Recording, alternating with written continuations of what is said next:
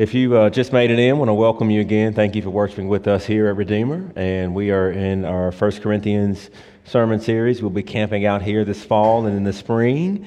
And so I want to uh, just draw your attention to First Corinthians chapter 3. And uh, last week we dealt with verses 1 through 4. We're going to be picking up here in verse 5 where they're divided over I follow Paul, I follow Apollos. And then Paul uh, actually starts with two questions who then, or who then, or what then is Apollos? What then is Paul?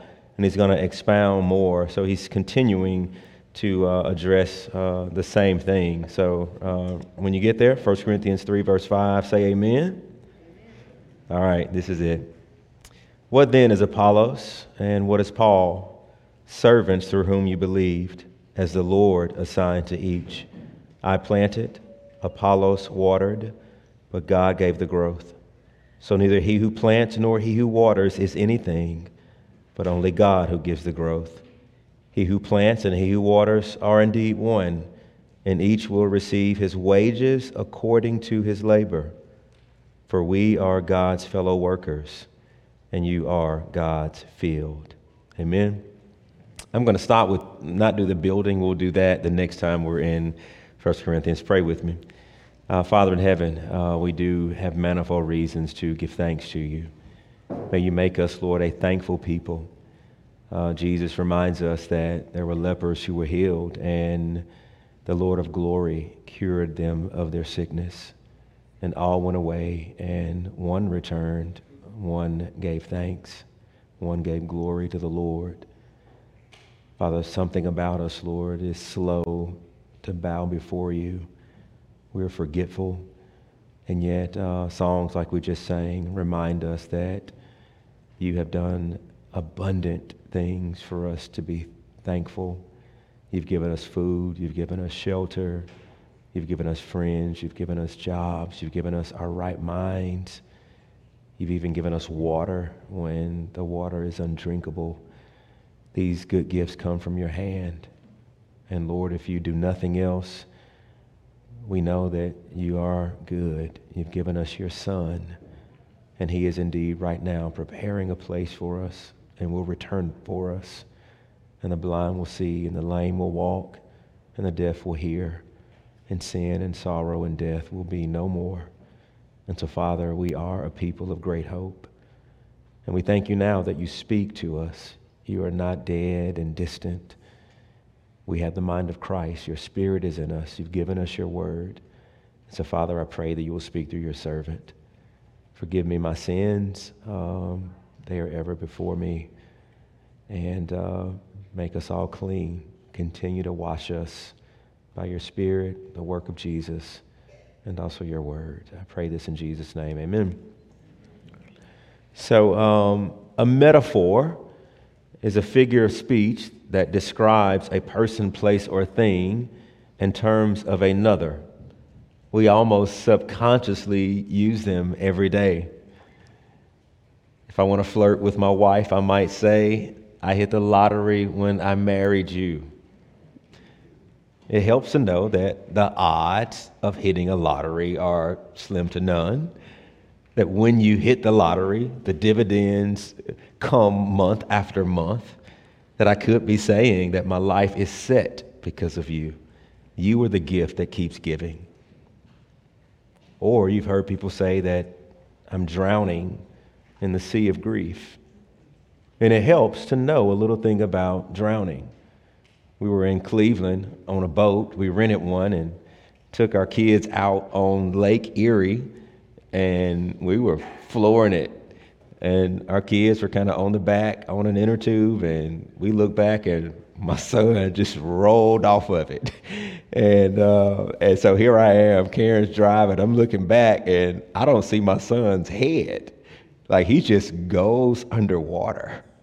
And I mean, we're, I mean, I jumped out. We stopped the boat, jumped out, swam to him, and then this little head came up. And when we say that grief is like that, we're saying that grief can take us under. We're saying that grief can overwhelm us. Grief can take us down and we never come out. We say things like, He is growing like weeds. or she is a night owl, or they are early birds. Those are metaphors. And they're all using something we know in nature to explain something about us. According to linguist Anatoly Liberman, the use of metaphor is relatively late in modern European languages. Contrast this with the Hebrew Bible, and metaphors are abundant, thousands of years old. The Lord is my rock. The Lord is my strong tower. The Lord is my fortress. The Lord is my shield. The Lord is my shepherd. Hebrews were masters of metaphor long before other cultures got on the boat. They're the master of metaphor because God is the master of metaphor. God is invisible. He dwells in inapproachable light. You haven't seen him. But the Bible says that the heavens declare the glory of the Lord. That day to day creation pours out knowledge. Even that's a metaphor. Like creation is pouring out knowledge about God. Now, why? Because God is accommodating us. He is saying, You can't see me, but you can see a rock, and you can see a sea, and you can see a shield, and you can see a strong tower, and you can see a tree. And because I'm revealing myself through creation, creation is going to help you understand me. That's why metaphor is in the Bible before you see it in any other cultures, is because the, the, the Bible is God's truth to us. And so, Paul, being a Hebrew of the Hebrews, and very knowledgeable of the Old Testament, uses metaphor in 1 Corinthians to highlight truth about the church, about God, about themselves, about uh, what God is doing in the world. And he does it far more frequently than you and I think when we read the word. Last week, Paul says, I could not address you, brothers, as spiritual people, but as infants in Christ, I fed you with milk, not solid food. That's a metaphor. Paul is saying, I'm the mama, and I'm still breastfeeding you all. You're supposed to be on solid food, but you are not maturing. That's metaphor the image of a child is teaching them something about the church. In 1 Corinthians 12, he says, The church is like a human body. Go look in the mirror. You are one person, but you have two eyes, you have two ears, you have a mouth, you have hands, you have feet. They are all different members, but they're one body. So it is with the church, says Paul. Or what about the next time we're in the text? He's going to say, You are God's building. What? You mean to tell me when I see a contractor building a building, that can teach me about the church? Yes, says God. Or what about the temple? He says, You are God's temple. So that means as they're walking through Corinth and seeing Aphrodite, that if they were if they were Gentiles, God is saying, you know what? I'm teaching you something about me even there. Or if you're Jewish and you're reminiscing on the temple in Jerusalem, which when Paul wrote this, it would have been up and operative. He says, Look, Y'all the real temple. You see what Paul is doing?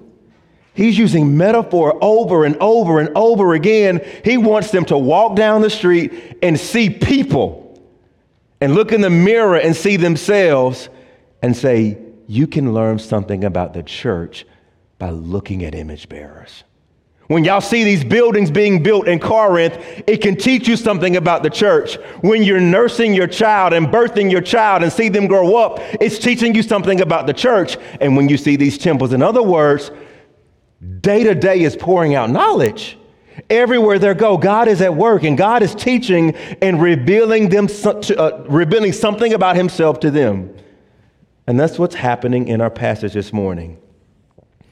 There is a lack of clarity about the church, a lack of clarity about how to view church leaders, a lack of clarity around what is God up to in the church. And you know what Paul says? I got a metaphor for you. you're a field.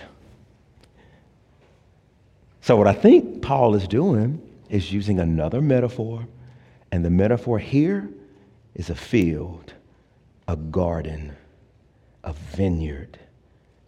And Paul is telling them if you want to know who ministers are, go look at a farm. You want to know who you are? Go look at a garden. You want to know who God is? Go look at a plot of land being cultivated for food, and it'll teach you. And so that's what I want to look at this morning. Those are the three points. What is this? What can we learn about the church, namely its servants, its identity, and its God from something so simple as farming? That's what I got for you.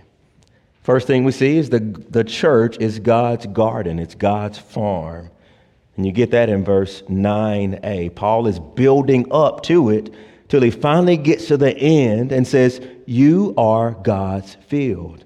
That word there can mean farmland, it can mean land being cultivated for the production of olives or a vineyard of grapes.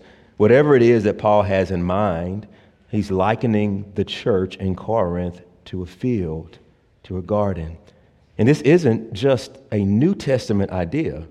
That's why I had Steve read from the Psalms.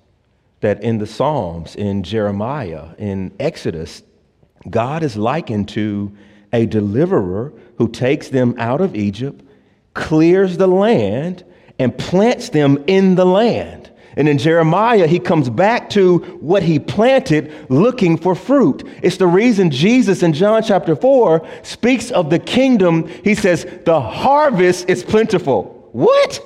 And the laborers are few.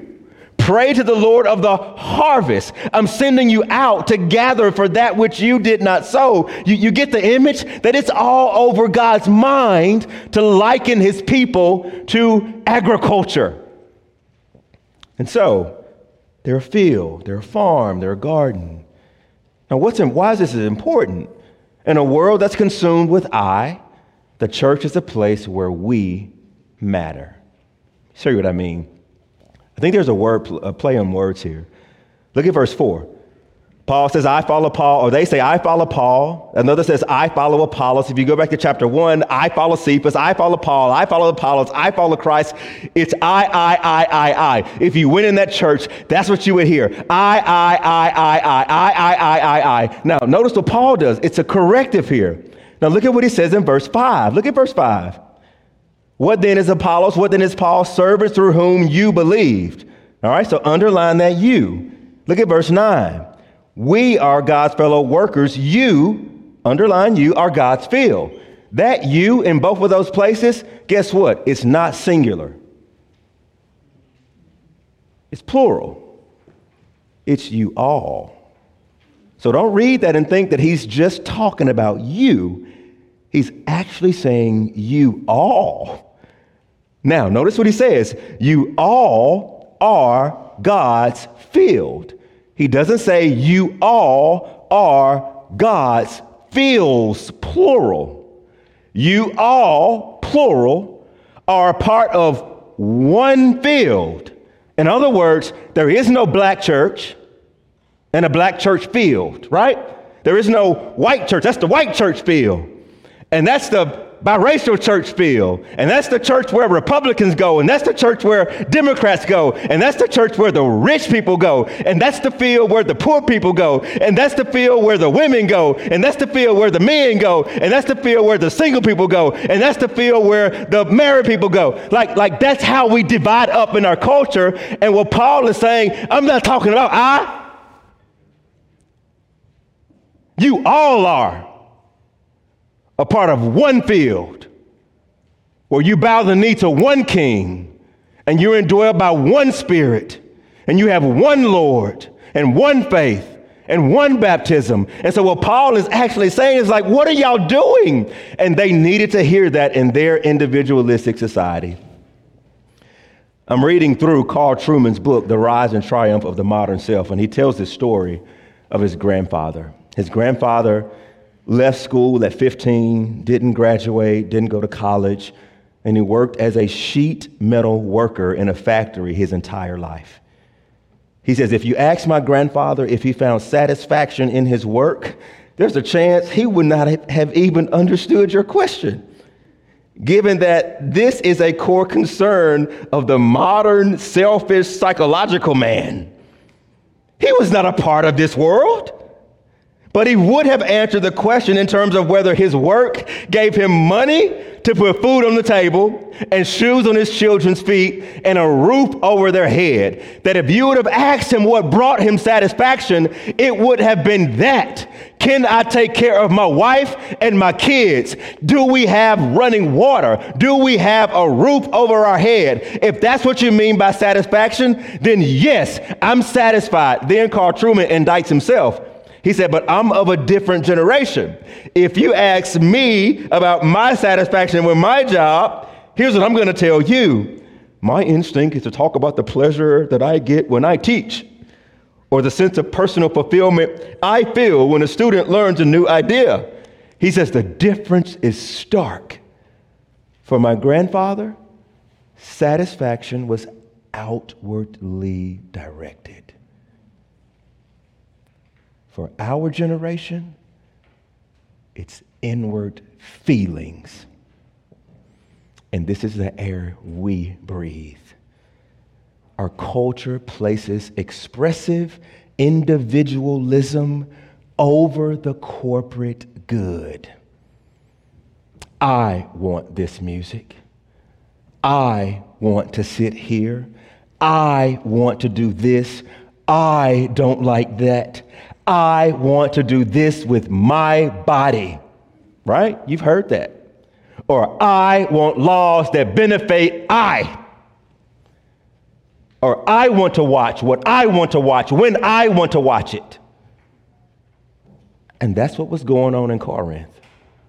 It was I. I, everything. And Paul says, You all are. In other words, we're individuals who all come to faith, and we're all a part of the same field, same team. Therefore, we are interconnected. We are brothers and sisters in the same singular field. And therefore, we must learn to value we and us and not always I and what I want. We must learn to look out for the interests of others and not always ourselves. How do we know? Because that is how Jesus lived. He could have stayed in heaven at the right hand of God and says, Oh, look at what I have. Oh, look at who I am. But you know the gospel.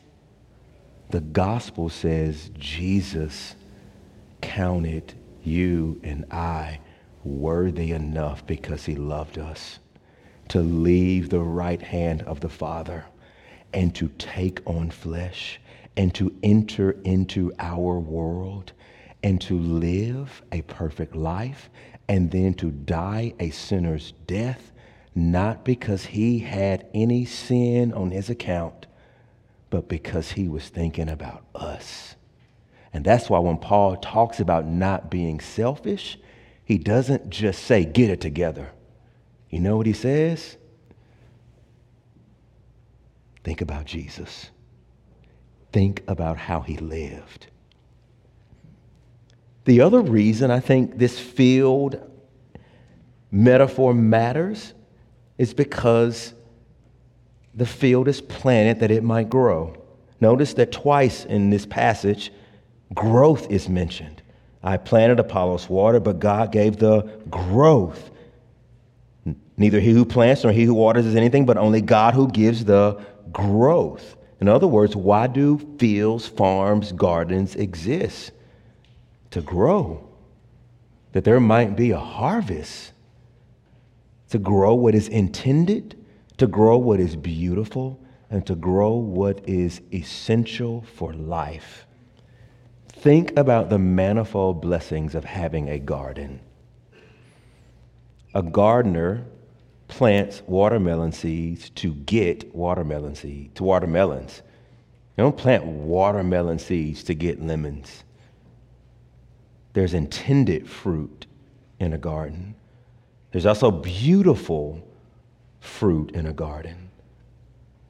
We love to go to botanical gardens to see the roses and the gardenia and the daisies and the tulips and the Japanese maples and hostas and all the other stuff that you might find in my mom's yard or Miss Susan's backyard. And it's beautiful, it's colorful, and it's also attractive for birds and for hummingbirds and bees. And they provide shade and create an ecosystems for creatures that we can't see. And gardens are also essential for life. Without plants, you die. And Paul is, I think, alluding to those three points here for the church. Why is the church like a garden? To grow intended fruit for the Lord. And that's what the Lord is after in the Old Testament. Isaiah chapter 5 My beloved had a vineyard on a fertile hill. He dug it, he cleared it of stones, he planted it with choice vines. He looked for it to yield grapes, but it yielded wild grapes, poisonous, sour ones. Same thing in Jeremiah 2:21, and that is baffling to the Lord. He wanted choice grapes, and yet it, it yielded sour, poisonous ones. That was a horticultural nightmare. And I think the point that the scriptures are making is that we're all bearing some kind of fruit. But if we name the name of Jesus, he wants us to be bearing the fruit of the Spirit which is love and joy and peace and patience and kindness and goodness and faithfulness and gentleness and self control, not the works of the flesh, which is impurity, idolatry, sensuality, sexual immorality, jealousy, fits of anger, rivalry, and dissensions. And so the Lord has invested in us through the work of Jesus in his field that we might grow and bear fruit and not just any old fruit, the fruit that he is after. The fruit of his son and what union with Christ looks like. We start to look like Jesus. That's what the church is here for, and that we might yield something beautiful to the world. I know Christians get a hard rap in the public eye at times. But Christians are still some of the most compassionate, forgiving, patient, loving, generous, approachable, humble, thoughtful, steadfast, hardworking, nuanced, sacrificial people I know. And I know that because I know you. We're also here that we might yield something vital for the world. Jackson been in the news for the past couple weeks, and not for a good reason. We have friends all over the country blowing our phones up. Bro, y'all good, bro? Y'all good, doc? Let me mail you some water. I mean, I'm just like, every day somebody is, now, now why? It's because people see that something essential is missing.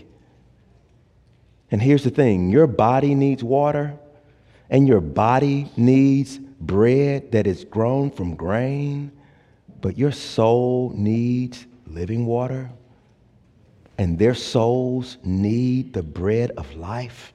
And here's the thing they're not going to find it anywhere else outside of the church. You have, I have what the world so desperately needs, and no one else. That's good. So, how are you connecting with we? How are you enjoying we instead of I? We're called to be a blessing to our community and family and friends. We're called to offer the world what they can find nowhere else. We're to be the aroma of Christ that is just like spreading where we go, leading people back to the chef in the kitchen. And that's you, church. The second thing Paul shines light on is how to rightly view servants of the Lord. I think he's trying to correct the way that they're viewing themselves. And now he's correcting the way that they view servants in the Lord. Now, every earthly farm needs workers. You and I know because of Adam's fall, what was one of the curses of their rebellion against God? Cursed is the ground because of you, right? Thorns and thistles will now grow out of it. And so that's what we know. We know if you leave any field alone, it does not magically turn into a garden. It doesn't. It can't. You know what's going to happen? Weeds are going to grow up. And rats are going to live there.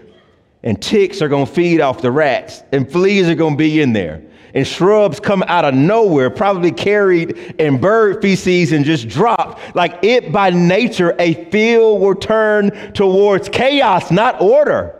And so, if someone providentially decides, I want to make that a field, a garden, then guess what? You have to have human effort.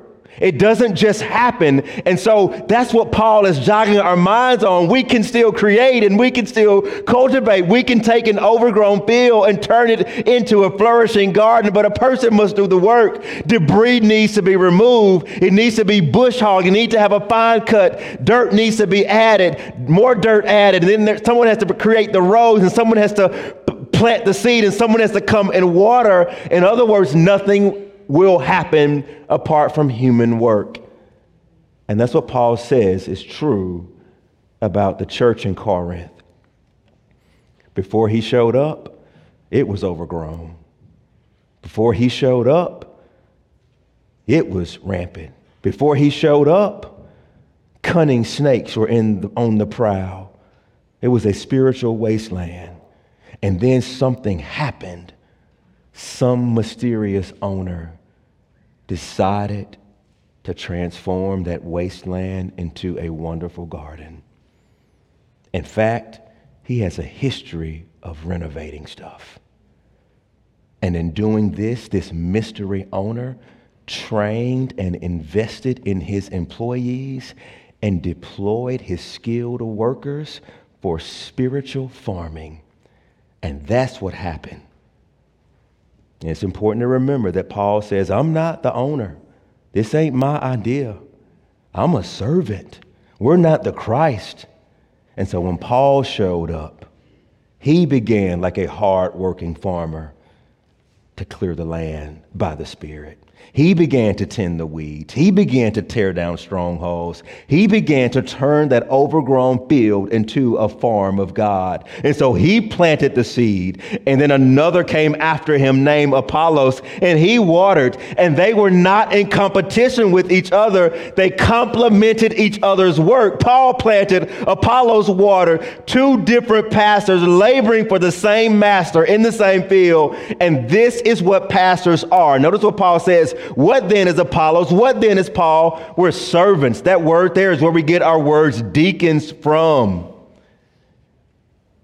He's an errand boy for the king, he's a farmhand for the master.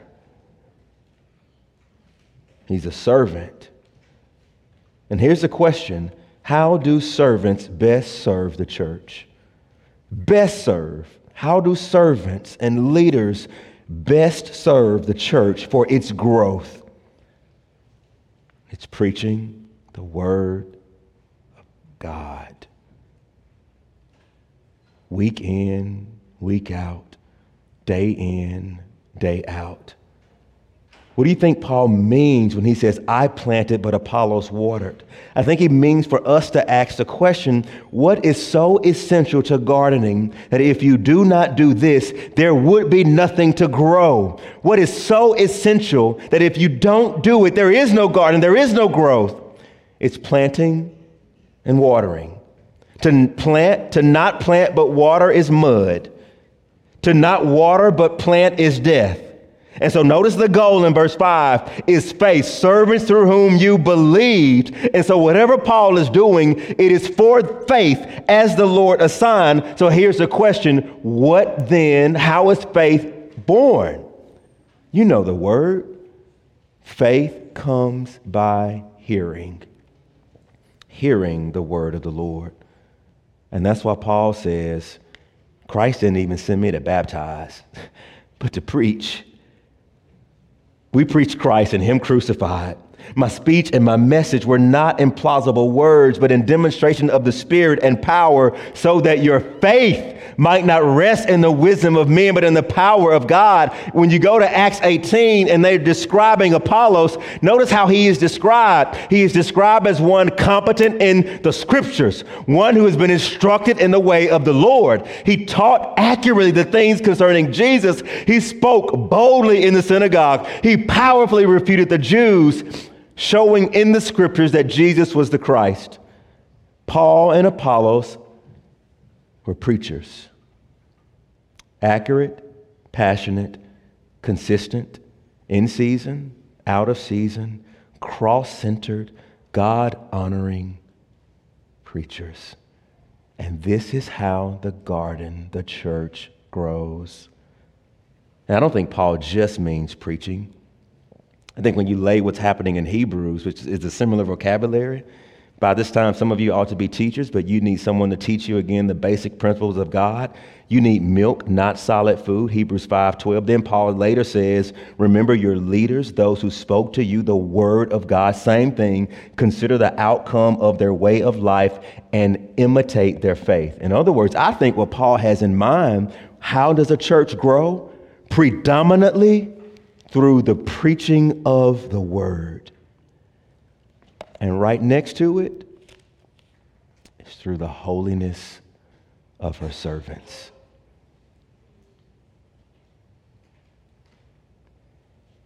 And this is freeing because we live in a day and an age where everybody has an agenda for a pastor.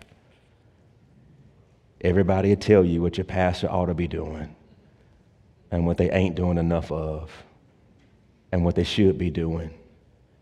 And by God's grace, we don't have to wrestle with that.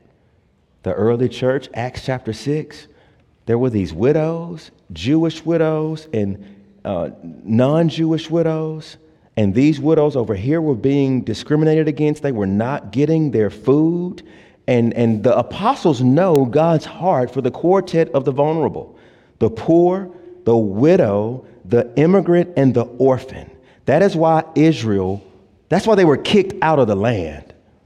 Because they would not love the Lord their God with their heart, soul, mind, and strength, and they did not love the vulnerable. And so in Acts chapter 6, when the vulnerable show up, that's a dilemma. What do you mean? Do we feed them or do we keep preaching the word? And you know what the apostle said?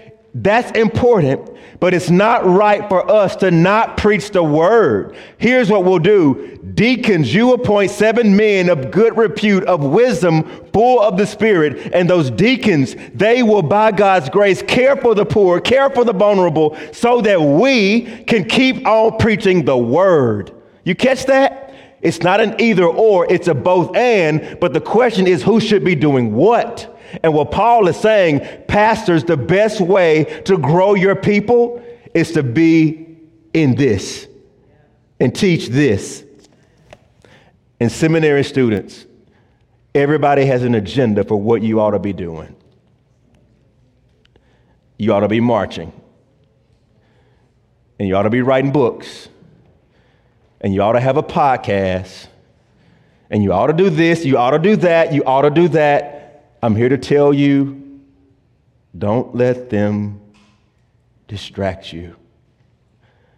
What you ought to be doing is staying in this word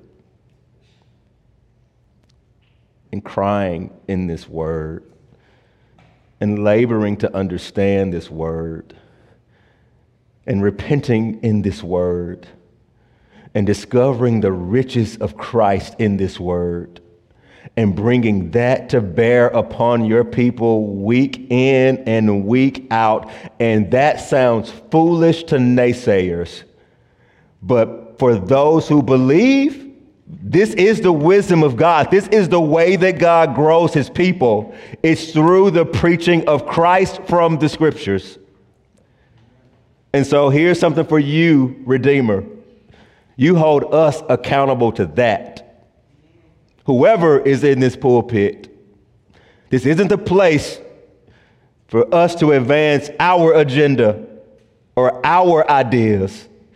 This is the place in worship and reverence of the Lord to speak, Thus saith the Lord, through passages you get and passages that keep you up at night. Thus saith the Lord. This is where the power of God to build his church hinges upon. It's us preaching the riches of Christ. And you pray for your pastors. And you pray that what we preach stays in step with how we live and you pray and you enter here with excitement and longing and joy.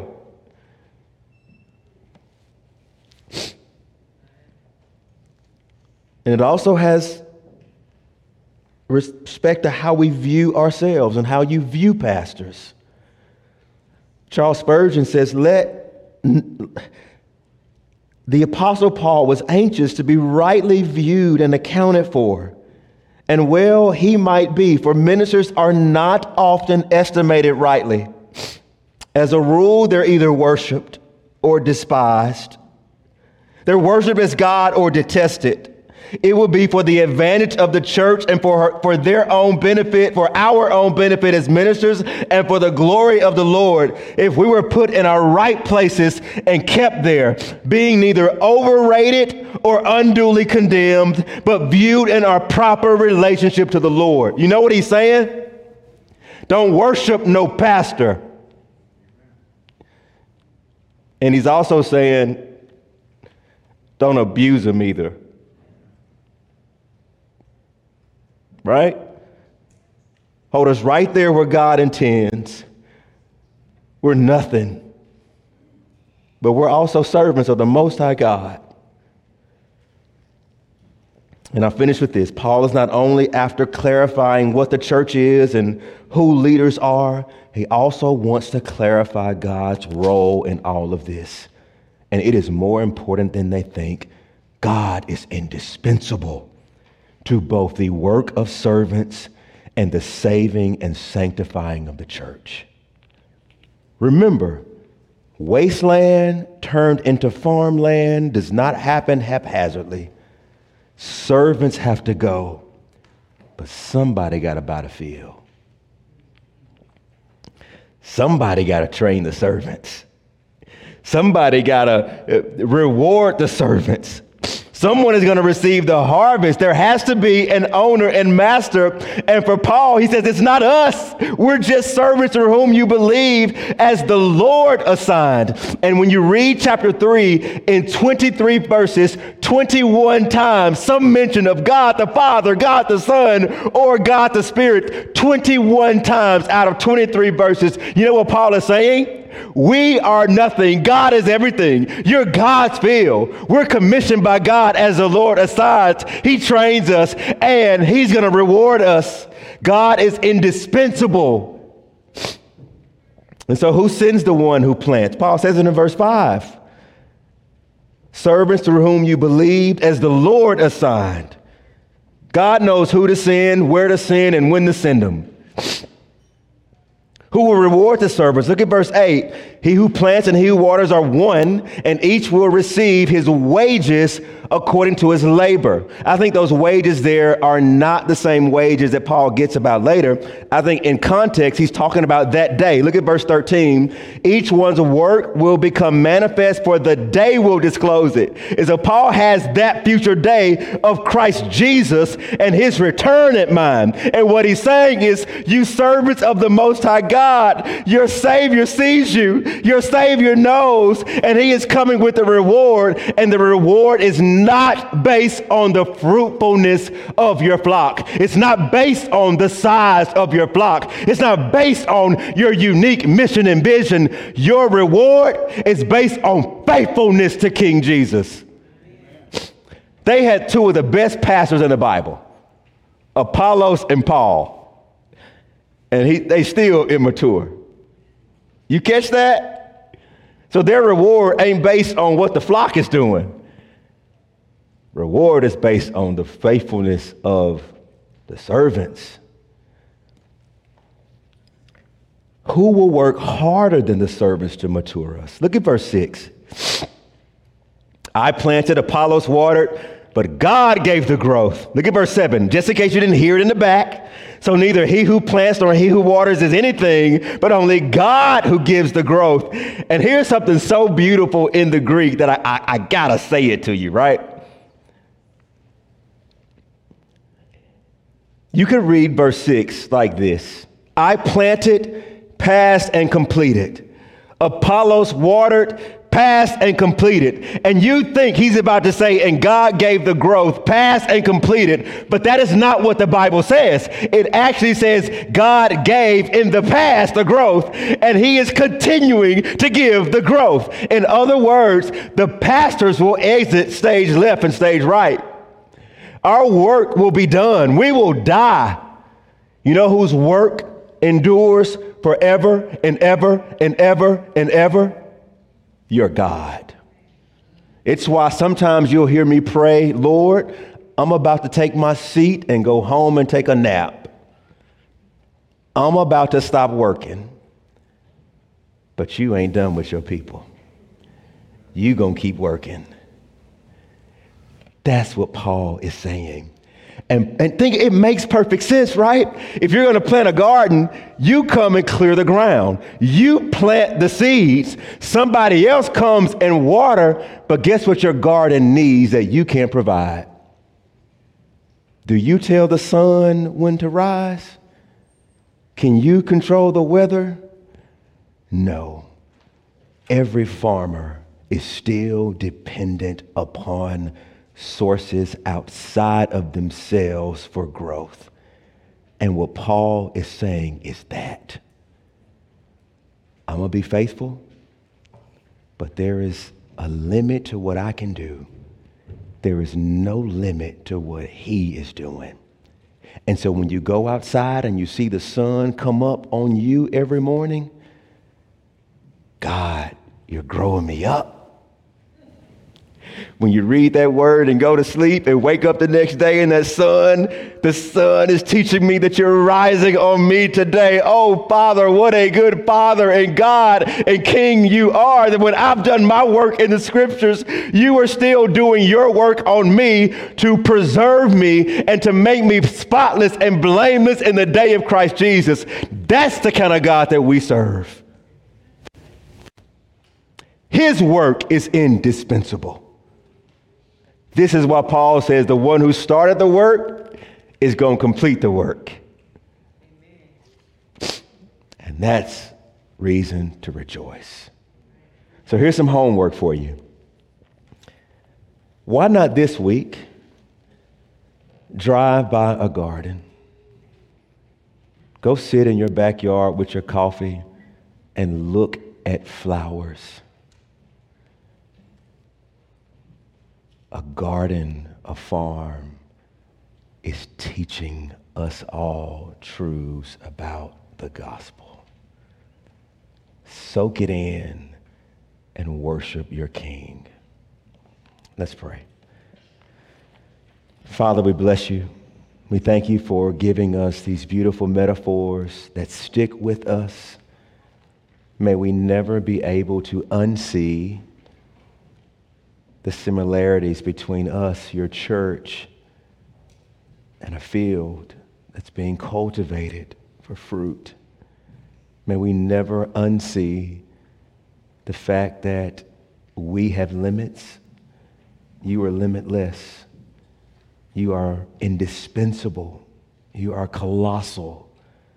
You are huge, and you play the most important role in our saving and sanctifying. May we fall on our faces and worship you. You are faithful and true and good and steady. I pray this in Jesus' name. Amen.